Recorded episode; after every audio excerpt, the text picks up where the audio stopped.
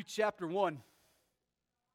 Matthew chapter 1. If you, if you, if you uh, don't have a Bible, uh, we'll have the text up on the screens behind me in just a little bit. We also have some physical Bibles scattered around the room, in little racks beneath the seats. If you don't own a Bible of your very own, don't have one that you can call yours, we would invite you to take that physical one home.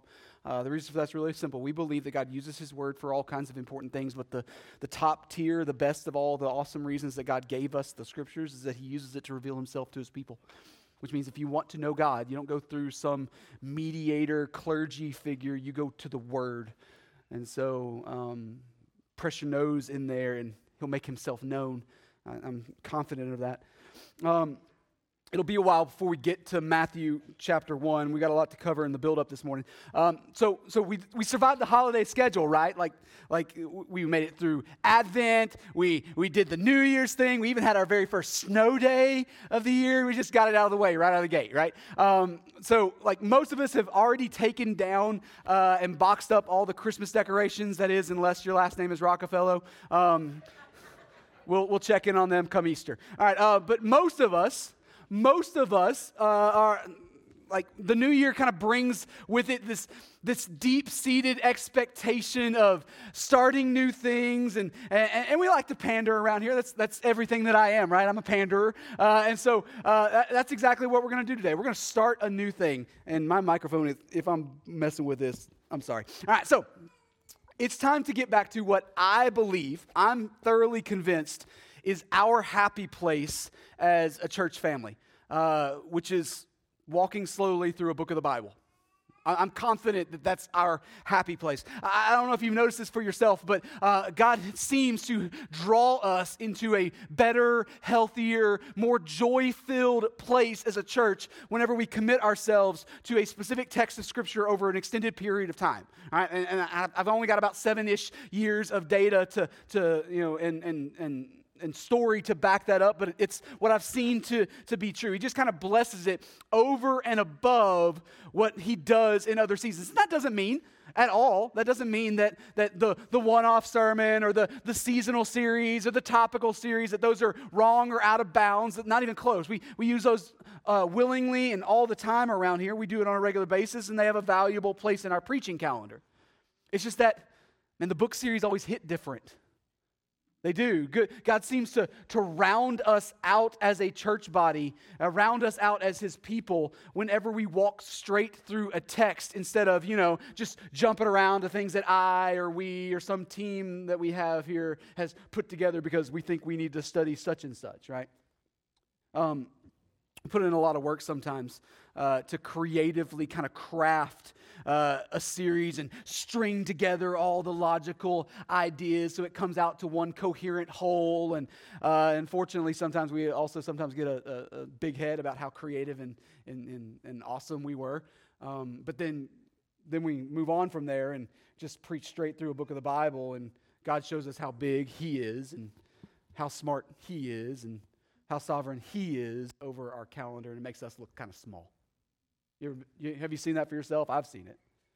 Despite my high aspirations, the Holy Spirit always proves himself to be an infinitely better planner than I am or any team that we've got here putting in the work. Um, and because of that, because of that, there has not been a single moment in my seven years here where I've ever thought to myself, man, I, I wish we had studied this instead of that. We, if we had studied that instead of this, we would have been in a really good place right now. No, it's never happened. But there have been countless moments where we've been in, you know, where it's kind of become obvious to us somewhere in the middle of a long series that God has led us to a healthy place without us even knowing we were getting there. My propensity to try and pull all the levers and make the parts move never produces that, not even close. And so, all that's to say this I want to kick off a brand new series this morning, taking a slow walk through the Gospel of Matthew. And, and when I say a slow walk, I really do mean a slow walk. Um, it's going to take us a while. Uh, Matthew is not a short book. Um, if we committed to go straight through it without any breaks at all, it would still take us about a year and a half. But don't worry, I'm not going to do that to you. All right, we'll be in and out of it with what I think, at least, is some healthy rhythm. And so we're looking at about three ish years right now, but we'll see what God gives to us. Right? I, I, don't know how long it's going to take. I don't, I don't know if we're going to need to take some extended breaks because you know we're worn out. I don't know. but I want to slowly and steadily take it line by line, pick it apart, uh, just suck the marrow, if you will, if you want to use that more poetic language.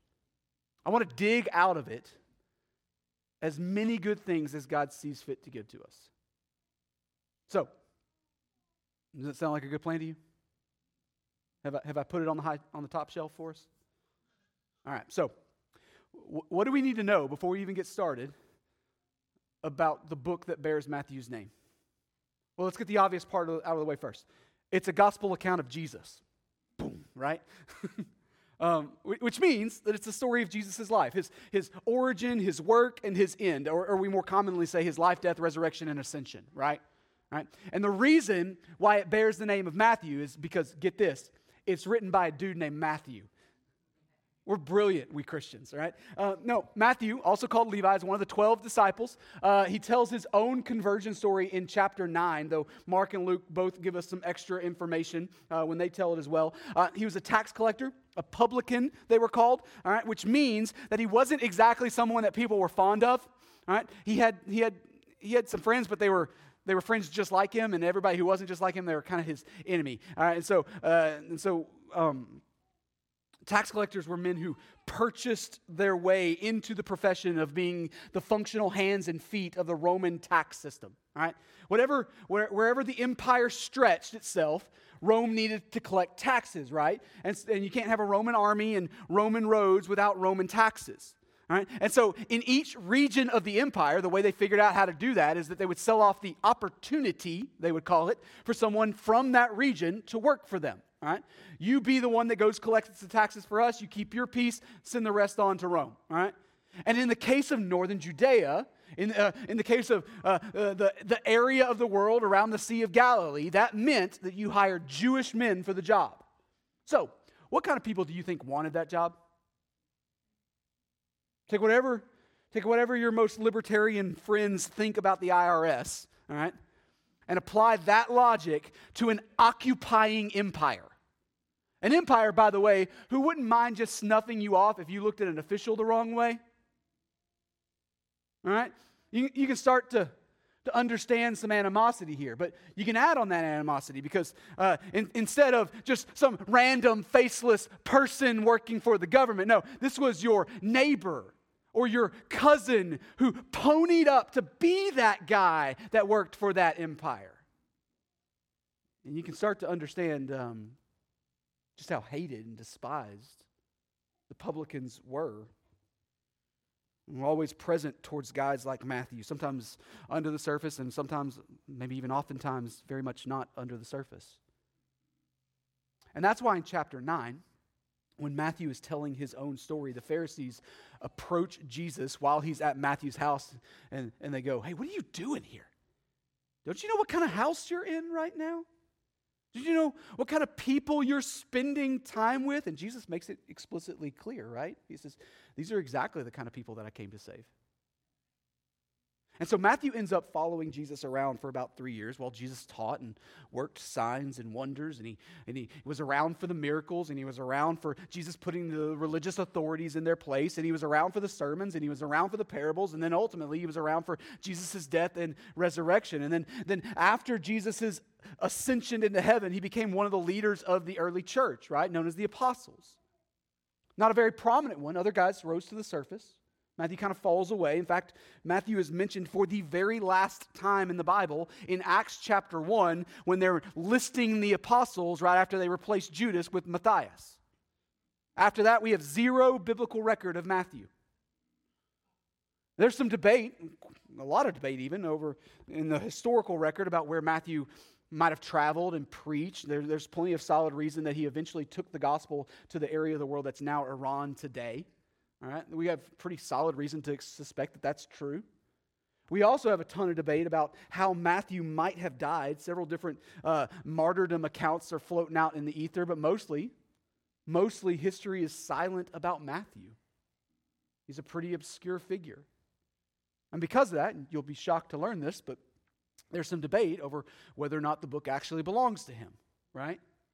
Um, not from anyone dating before the 20th century, there's pretty unanimous opinion in the first 20 or so you know, centuries of the church Uh, but such is the state of modern textual criticism these days. There's, there's not a single book of the Bible, I don't know if you know this, but there's not a single book of the Bible that doesn't have at least one group out there somewhere trying to pick it apart and currently trying to debunk either all or part of it. Matthew's got his detractors. It's true. So, what are the supposed arguments that people often try to hold up against uh, what in the academy would be called Matthean uh, authorship? Well, it comes in kind of two primary forms. Uh, for starters, and for those who have been around for a long time, be patient with me, but um, I, got, I, need to talk to the newbies for a second, all right? Matthew, Mark, and Luke, may, maybe you're brand new to the Bible. Matthew, Mark, and Luke are, are incredibly similar in a lot of ways. They're known as the synoptic gospels, right? Uh, because they, sh- they see things from the same viewpoint. That's what synoptic means. It means complementary optics, complementary views, all right? Uh, and so John's way out in left field doing his own thing. Just let him play, all right? Uh, but Matthew, Mark, and Luke have massive chunks uh, of their writing that are all, and hear me, obviously verbatim copies copies of each other. Right? It's pretty clear they're all quoting each other, right?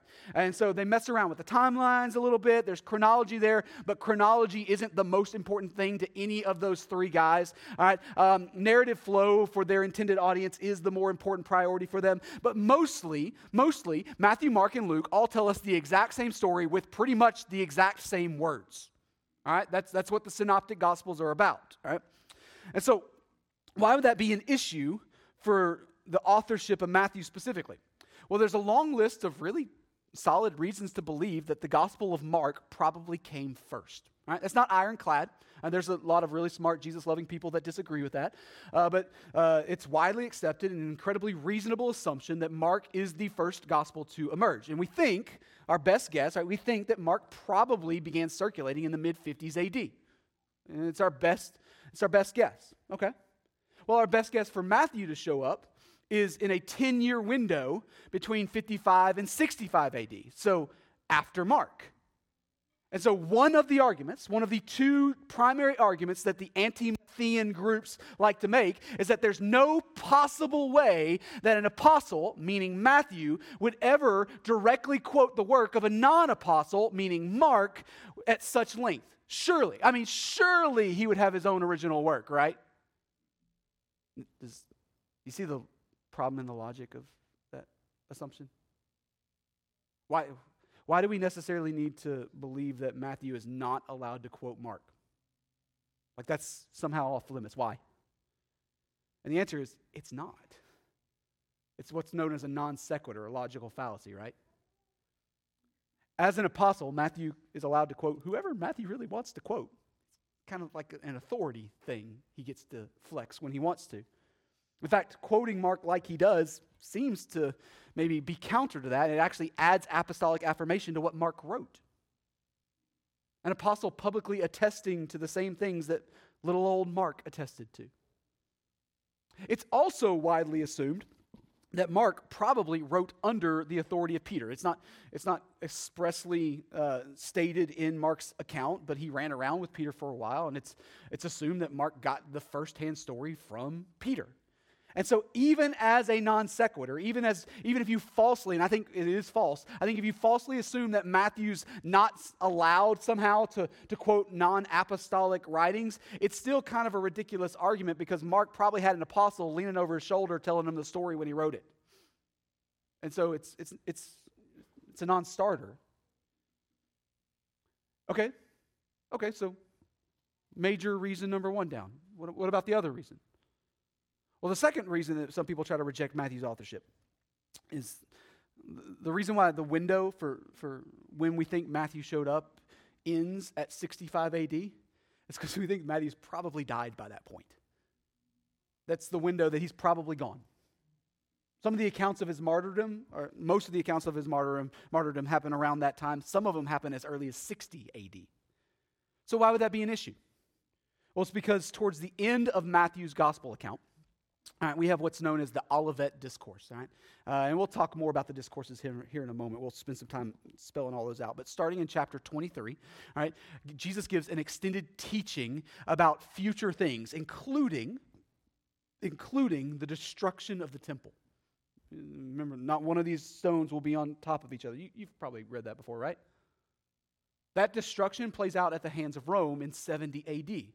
five to 10 years after we think Matthew has died. And so the argument literally goes like this Jesus was probably just a regular person and wasn't actually to predict, able to predict the future. So his followers went in after the fact and wrote those things after they happened. And so, because there's a mention of the temple's destruction, and we know the temple was destroyed in 70 AD, and because Matthew's probably dead by that point, it can't possibly be from Matthew. End of argument. That's the argument, right? In other words, they carry a presupposition into the text that Jesus cannot be who his followers somehow deceptively claim he is. And so that requires a timeline that fixes all the things that look like Jesus might actually be who his followers say he is. And so, in direct opposition to what is held up lately as modern scholarship, I'll go ahead and confidently plant my flag. I'm, I'm pretty convinced that the disciple known as Matthew is the one who wrote the book of Matthew. Like, the two main, it can't possibly be him arguments sound ridiculous to me. Okay. Okay, but who did he write his gospel to?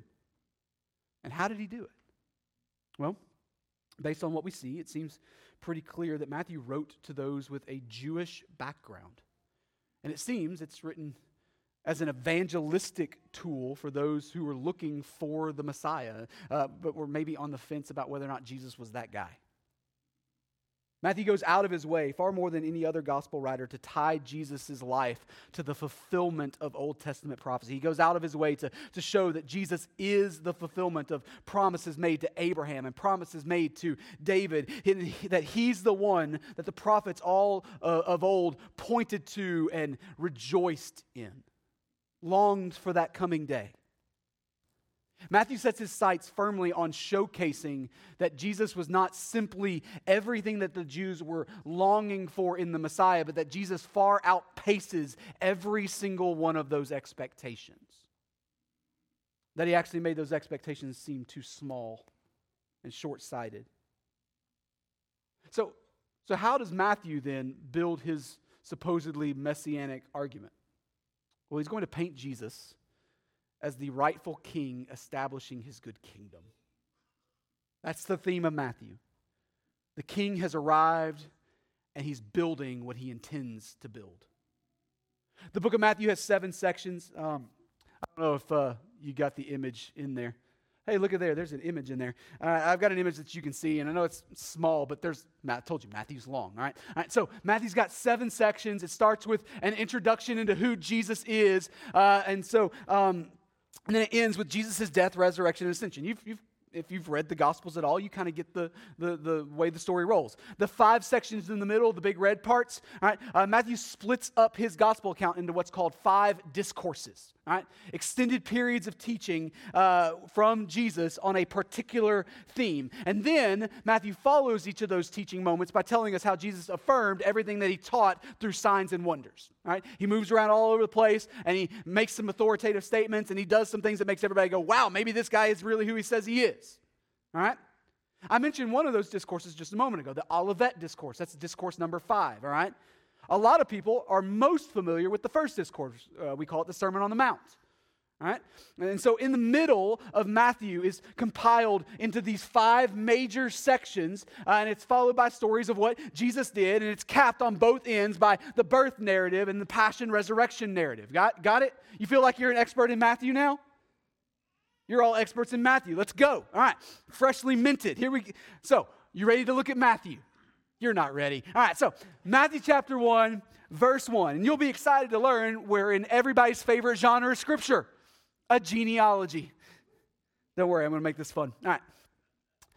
Matthew 1, chapter 1, verse 1. The book of the genealogy of Jesus Christ, the son of David, the son of Abraham. All right, we got to talk, call time out already. All right, so Matthew opens up his gospel with a genealogy. Yay! This is one of the long lists of things that we point to, um, actually, to argue that the gospel was clearly for a Jewish audience.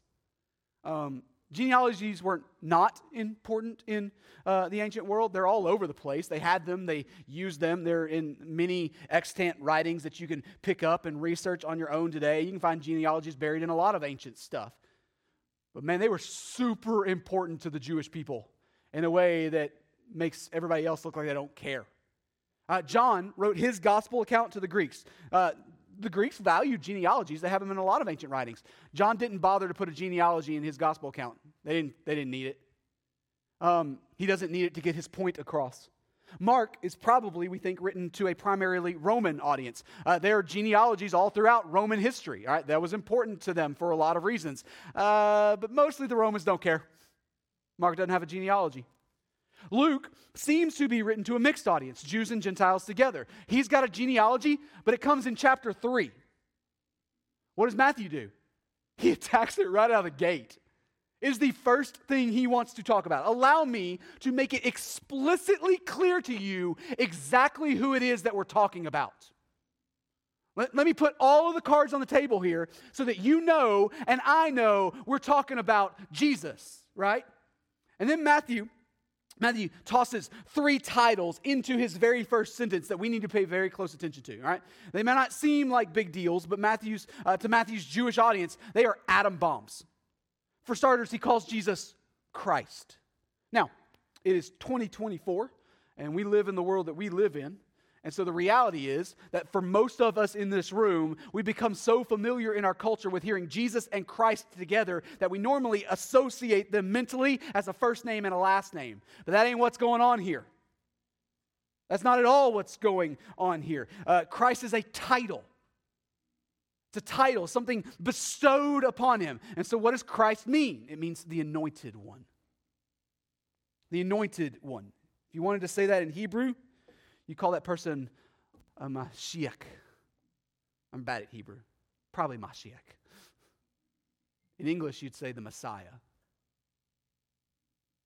If you're a faithful Jew in the first century, you're hearing these stories of some poor dude from Nazareth that's doing all these miracles and he's causing a stir and and eventually he's caused enough stir that the authorities put him to death, but then a few days later, suddenly he's still he's alive again.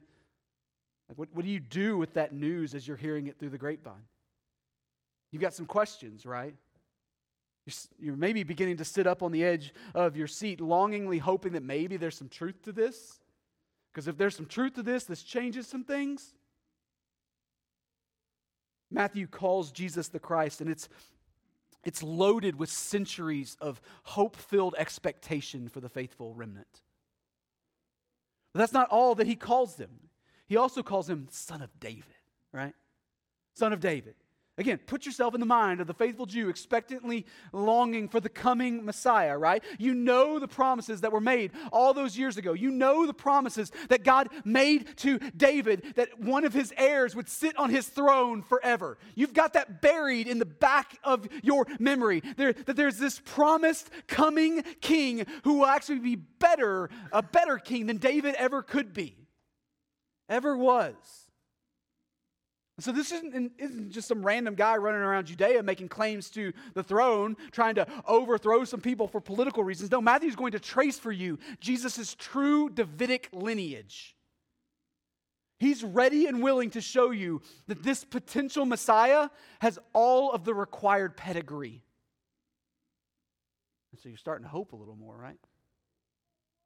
That what if is starting to turn into, well, maybe starting to let your guard down some. But then Matthew says that Jesus is the son of Abraham. So, what, what does that mean? Because, listen, if, if Matthew can trace Jesus' line back to David, to the King David, does he really need to trace it all the way back to Abraham? Is that really that important? If he's, if, he's, if he's in the royal line of Israel, why does he need to go back all the way to Abraham? So there's some debate over why exactly Matthew decides to bring it up here. And depending on some doctrinal leanings you may or may not have, whether you know it or not, uh, there's some debate. That, there's different sides of that debate that sound winsome. Uh, for some, for some, Matthew is showing us that, that just as Jesus steps onto the scene as the greater David, he also steps onto the scene as the greater Abraham, meaning that he's establishing a new Israel. And so, for those of you who lean more towards a, a more covenantal theology, Matthew is seen as saying that Jesus is building a redeemed nation of people for himself, and he stands now as the new patriarch of that people. Now, if you're not in that covenantal tribe, and there's a lot of us in here who aren't, you instead tend to see that as an appeal here uh, to Abraham's true children. And we've talked about that before in, in, our church family, right? That, that the true children of Abraham are those who believe God's promises just like Abraham did. And so, again, put yourself in the mind of the faithful Jew. You know that the physical descendants of Abraham did not keep the covenant that God made with them. You know they failed in that. You know that, that, that, the threat finally came to repent or else be undone by the Babylonians. And you know that the remnant was carried along in spite of Israel and Judah's sin. And you know that even after the exile and even after the, the temple is rebuilt, the Spirit of the Lord does not rest there. You know how painful and lonely and empty it all feels. And so to hear that this Jesus is the son of Abraham probably sounds to your ears like a promise is finally, at long last, being fulfilled. That empty temple will not be empty. See, if you're looking for the long awaited Messiah, and there were a lot of people in Judea in those days that weren't looking, but if you're looking for the long awaited uh, Messiah, if you were one of the few hoping and praying and waiting expectantly for the arrival of all that God had promised, Matthew opens up his account of the gospel by boldly declaring, Hey, this Jesus is everything you're looking for. He's everything.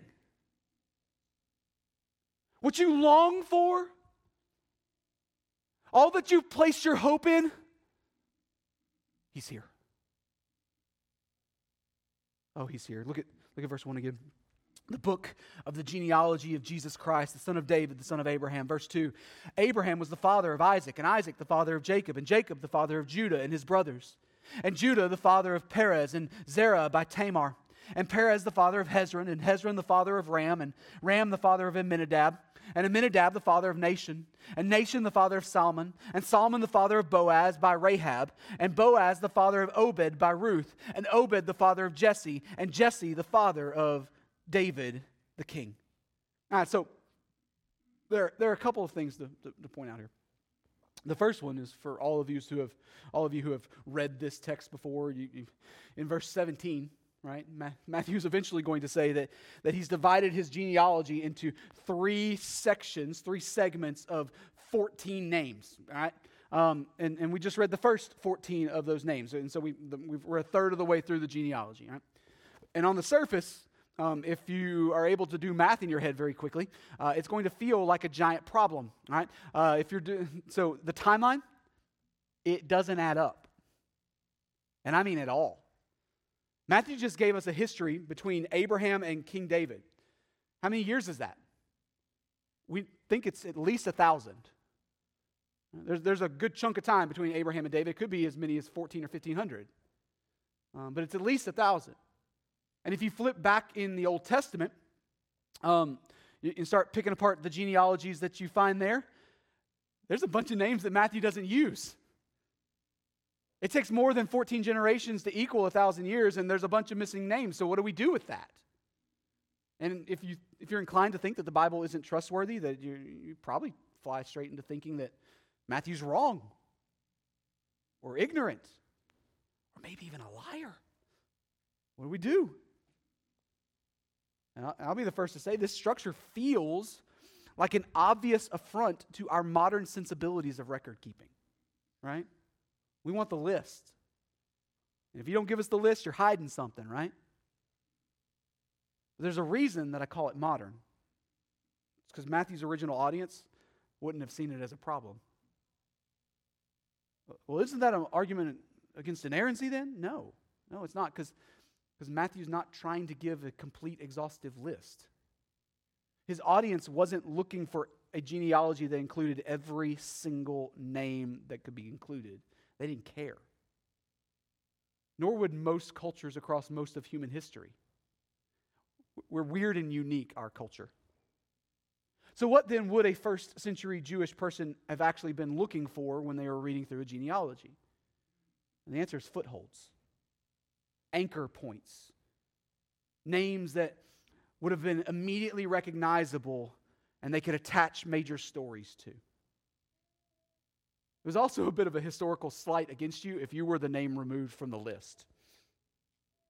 We see this theme play out a little bit in uh, other books uh, of the Bible, First and Second Chronicles specifically. There, uh, and it was a retelling of Judah's history after they came back from the exile. There's, there's some embarrassing people left out, and they're left out on purpose. So, why would Matthew have picked the names that he picked? And why would he have structured the whole thing in this interesting three 14 part sections? Well, first of all, it would have been expected in their culture for people to try to commit the, the genealogy to memory. And so three 14 part sections kind of makes that a whole lot easier, right? It would be, it would be easier for me uh, to do that than it would be if the list was just a big long list with all the names. But notice the specific people that Matthew chooses to mention. Like, think of their stories real quick.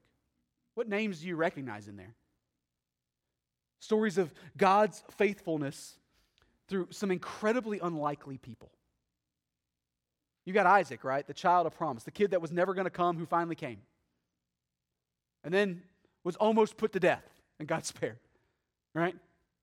Um, you've got Jacob, the son, the younger son of uh, who inherited the promise instead of his older brother, but he, he kind of did it through incredibly deceptive means. Remember that story? Maybe it's been a while since you've been in Sunday school. You got three women listed here. And not only would it have been completely revolutionary to mention women in a genealogy at all, but all three of these women have got some really awkward stuff in their stories. If you're a kid and you don't know the story of Tamar, you ask your parents when you're older. If you're a grown up who doesn't know the story of Tamar, it reads like a Jerry Springer backstory, right? Tamar had to prostitute herself so that she could provide for herself because Judah, her father in law, the one through whom the scepter would never depart, he wasn't man enough to take care of her. And the story is incredibly dark. Shortly after that, we see Rahab's name mentioned, an actual prostitute. And then we see Ruth, and Ruth is such a lovely lady of character, right? Except for the fact that her people, the Moabites, exist for the sheer purpose of the story of Lot and his daughters. Moabites had a generational curse upon them by God. They weren't a good people. Ruth is an exception, a, a stark contrast to everything her people were known to be. There's grave sin all throughout Jesus' family line, grave sin, but there's also redemption. Incredible redemption. The last of the names in this very first section is the great King David. You remember the story of David's anointing? Samuel shows up. God looks on the outside while you look on, or God looks on the inside when man just looks on the outside. He sees the heart. David is raised up and made king over God's people. It's the golden age, right? Everything they want to get back to. But Matthew's genealogy keeps going. Look at, look at verse 7, or the second half of verse 6. And David was the father of Solomon by the wife of Uriah. Uh oh. And so, just as quickly as there's redemption, we see incredible sin again, right? In a genealogy showing Jesus is in the line of David, the king that the, the faithful remnant hold up as the standard, right? The one they want to get back to. Matthew reminds them that we ultimately need a better king than David ever was. Because David wasn't enough. Look at verse 7. And Solomon, the father of Rehoboam, and Rehoboam, the father of Abijah, and Abijah, the father of Asaph, and Asaph, the father of Jehoshaphat, and Jehoshaphat, the father of Joram, and Joram, the father of Uzziah, and Uzziah, the father of Jotham, and Jotham, the father of Ahaz, and Ahaz, the father of Hezekiah, and Hezekiah, the father of Manasseh, and Manasseh, the father of Amos, and Amos, the father of Josiah, and Josiah, the father of Jeconiah, and his brothers at the time of the deportation to Babylon. Who wants to sign up to read next week? It's not that hard. Just, just say what comes out. All right. So, section one covered the, the time between Abraham and David. Section two covers the time between David and the exile. And again, there's, there's a bunch of missing names here. Uh, in fact, more than the last section. There's a bunch of missing names here. Matthew's still not hiding anything. He's highlighting who he wants to highlight in order to set the tone. But what's interesting to me is that even as he has the power to choose who he places in his genealogy. Matthew doesn't cut out some names that you and I would probably be want to cut out. he goes a different route. If, if you're looking for embarrassing kings to not mention, Ahaz is your guy. You know the story of Ahaz? One of the worst kings in Judah's history.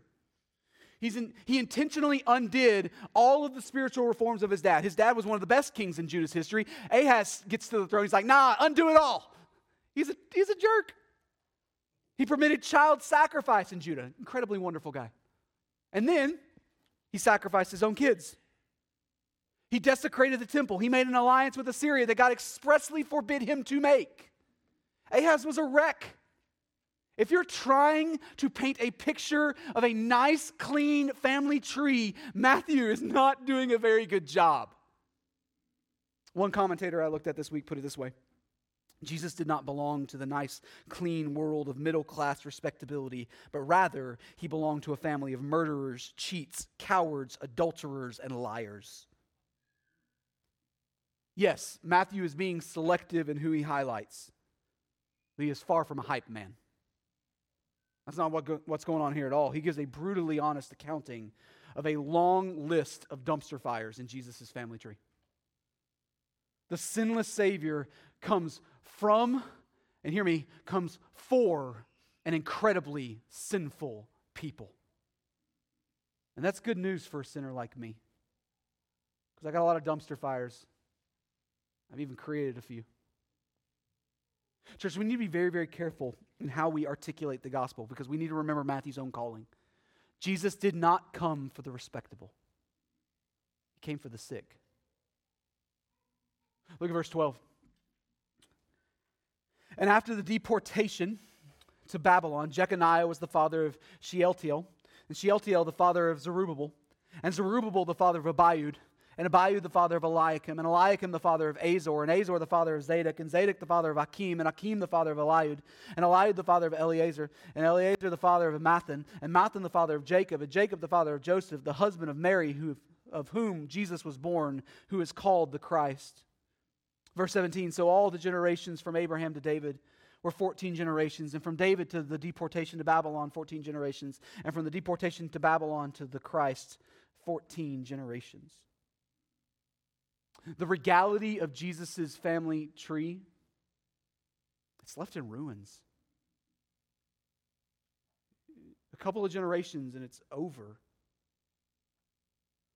A line of kings who ruled over Israel and then over Judah, they're carted off to a foreign kingdom. And when they do finally return to the land, it's not their land anymore. They're vassals of one empire after the next and after the next. Kings reduced to farmers and carpenters in a land that they can never again politically call their own.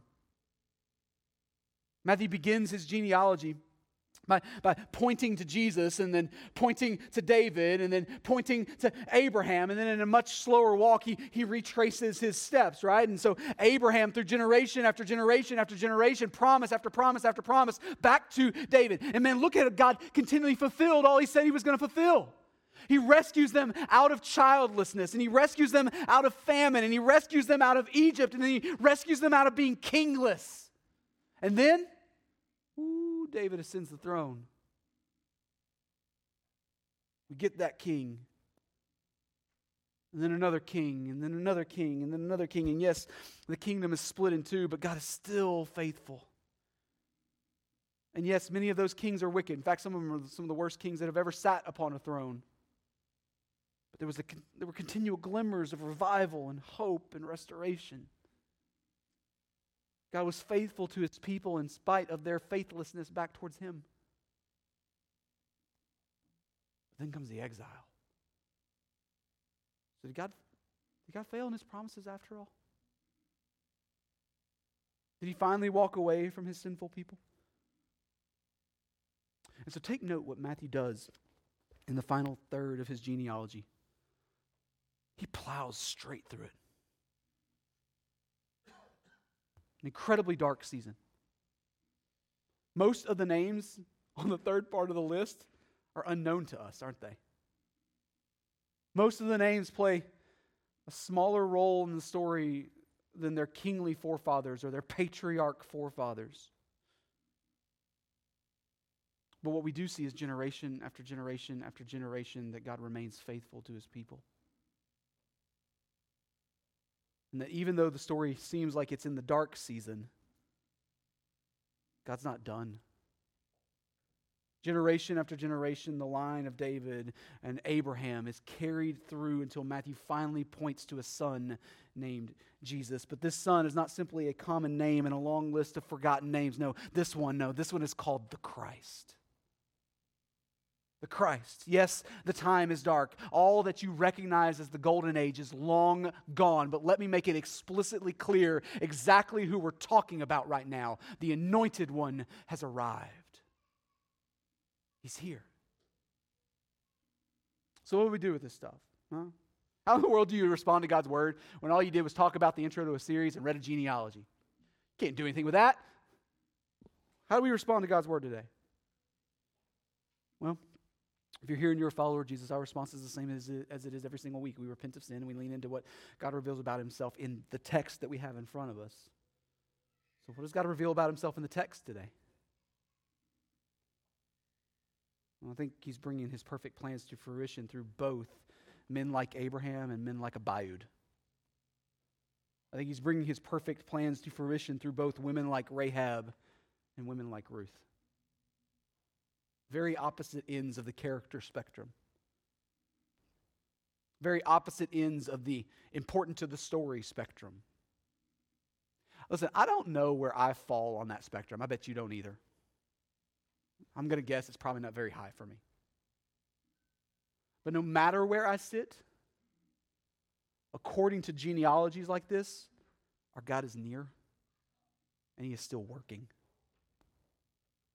Church, I think our response this morning probably ought to come in the shape of taking a moment to celebrate who he is and what he has seen fit to do for his people, to, to celebrate and rest in his character and in his competency to hold us together in spite of ourselves and in spite of our somewhat embarrassing histories. I'm going to pray, and Rob is going to lead us in another song. It's a time that we set aside to give you space to respond and to translate head knowledge into something more functional than that, some kind of action. I'll, I'll be down front if you want somebody to talk to. What if you're here this morning and you're not a follower of Jesus yet? How can, how can you respond? Well, simple, you, by meeting Jesus. The Bible teaches that all people, because of our sin, by default, are separated relationally from God, right? And that because of that separation, because of that sin, uh, we're, we're all owed the just and right punishment for sin. The Bible calls that death. But the Bible also teaches that God is rich in mercy and that He loves us with a great love, and that even when we were dead in our trespasses and sins, He makes us alive through Christ by His grace. God sent His Son, Jesus. He put on flesh and He dwelt among us, the one promised through David and through Abraham, and even further back through Adam. He finally came he finally stepped onto the scene. And once he got there, once he got here, Jesus lived the sinless life that you and I aren't able to live. And he died on the cross as an innocent substitute to make full and final payment for your sin. And he was raised again from the dead as a, as a vindication of his perfect and sufficient righteousness. And now he calls on you as the victorious king to respond to him in repentance and faith. And man, I'd love to help you do that this morning. I'll be down front if you want to talk.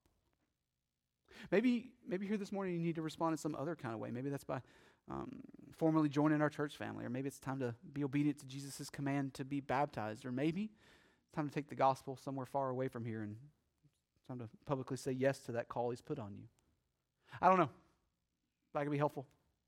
Let's pray and respond to God's word however He's calling you to respond this morning. Father, you're good to us. Thank you for the scriptures. Thank you for a genealogy at the beginning of Matthew. God, help us trust that your word is good and that you are to, going to accomplish every single thing you plan to accomplish. Even in spite of me. Thank you for making yourself known. Father, for those who don't know you yet, would you make yourself known to them as well? Would you open eyes to see and ears to hear? Call people into your good kingdom today. We love you. In Jesus' name we pray. Amen.